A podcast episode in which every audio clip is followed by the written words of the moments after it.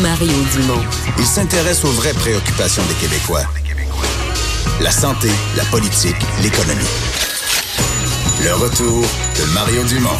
La politique, autrement dit.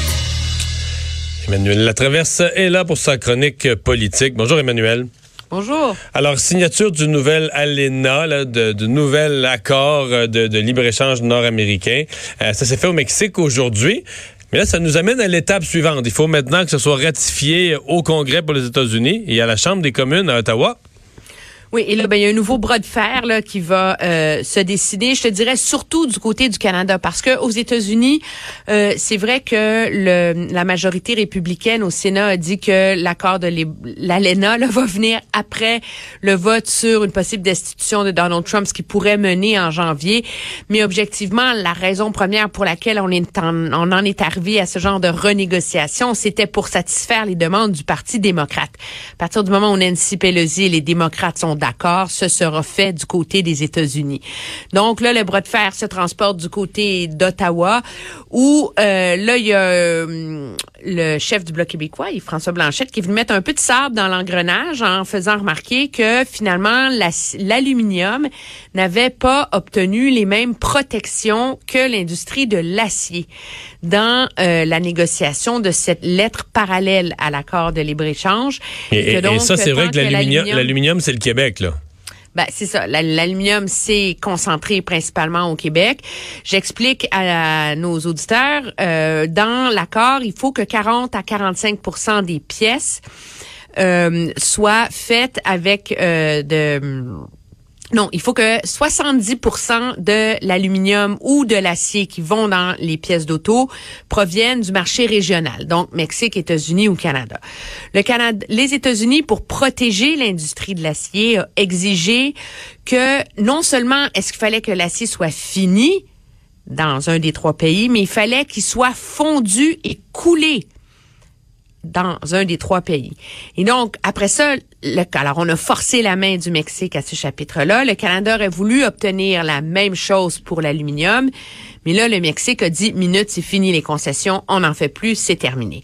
L'inquiétude que ça suscite au Canada, c'est que ça ouvre par la porte d'en arrière la possibilité à ce que les Chinois viennent domper, faire du dumping hein, d'aluminium à bas prix dans le marché nord-américain en permettant qu'il soit importé au Mexique et qu'il soit tout simplement fini au Mexique.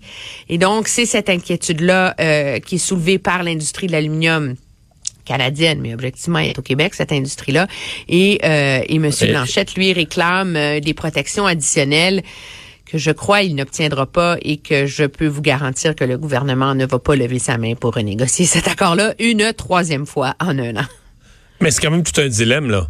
Même pour le pour le bloc, mais pour le Québec en général, que va dire François Legault, par exemple, parce que l'industrie de l'aluminium est drôlement importante au Québec. Euh, l'accord de libre-échange dans son ensemble est drôlement important au Québec.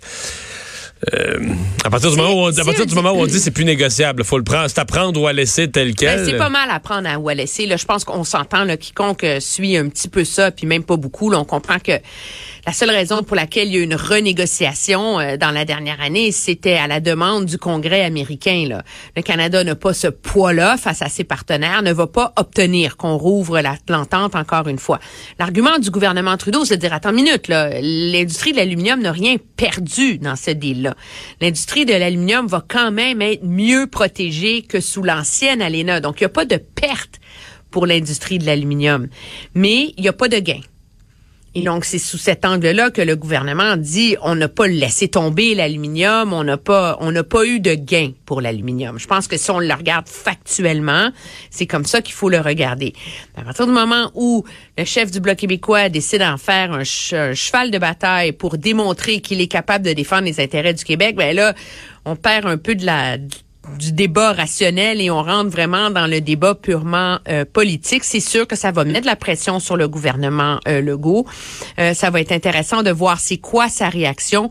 Je te dirais qu'on était conscient du problème dans l'entourage de M. Legault à son bureau aujourd'hui, mais on n'avait pas de réponse très claire à donner mhm. à comment on allait réagir à ça. Là. Mais dans quel délai, pour revenir à la Chambre des communes, le Congrès américain, on semble vouloir mettre ça sur une espèce de, de fast track, de voie rapide pour une adoption, une ratification avant avant les fêtes, donc avant la, fin des travaux le 20 décembre. Qu'est-ce qui va en être à la Chambre des communes où les travaux, en théorie, se finissent ce vendredi? Euh, Est-ce qu'on rappellerait une session spéciale? Est-ce qu'on attendrait la reprise des travaux en février en disant c'est pas trop tard? Euh, moi, je vois pas comment on peut adopter cet accord-là euh, avant Noël du côté du Canada, surtout avec les débats qui sont soulevés, le fait qu'on n'ait pas encore tous les détails de tous les textes. Les partis politiques vont quand même exiger d'avoir le droit de faire le travail puis de l'étudier avant de se prononcer.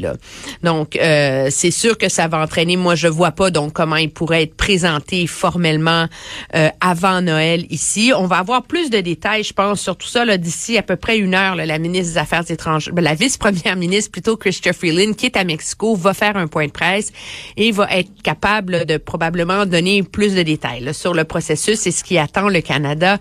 Euh, là-dedans. Mais la réalité, c'est qu'au sein du gouvernement Trudeau, il y a un immense soupir de soulagement qui a été euh, qui a été euh, poussé là aujourd'hui. Pourquoi? Parce qu'il faut pas se leurrer. Là. Le Canada s'est pas embarqué dans ces négociations-là en espérant faire des gains.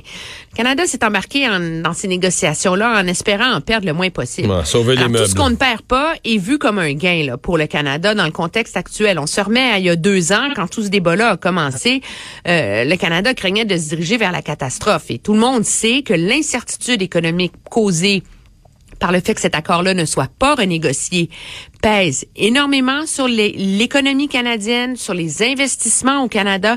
Et donc, à un moment donné, le pari du gouvernement, c'est euh, de dire est-ce qu'on peut tourner la page et euh, dissiper cette euh, cette grosse dose d'incertitude là pour le bien de l'ensemble de l'économie, malgré les réserves de tous et chacun. Et objectivement, je, je pense qu'à terme, le gouvernement va pouvoir compter sur l'appui des conservateurs très certainement. À suivre. On n'a pas fini, j'ai l'impression d'en d'en parler et d'examiner cette clause sur l'aluminium. Merci, Emmanuel. Très bien, au revoir. Au revoir. Et dans les nouvelles du jour, Alexandre, ben il y a après 4,2 millions de comptes bancaires euh, qui avaient, dont les renseignements avaient été perdus. On a appris chez Desjardins qu'il y avait pire. C'est les détenteurs de cartes de crédit cette fois-ci qui sont touchés. euh, les détenteurs de cartes de crédit qui sont touchés aussi par la fuite de données. Donc, euh, un autre chapitre à cette saga de fuite de données chez Desjardins qui s'ajoute. Des données qui auraient été volées de cartes de crédit, mais pas transmises à un tiers. Ouais, on semble plus confiant que celles-là n'ont pas été euh, transmises à, à d'autres. Merci Alexandre. Merci à vous d'avoir été là au cours des deux dernières heures. On vous retrouve demain 15h. Bonne soirée.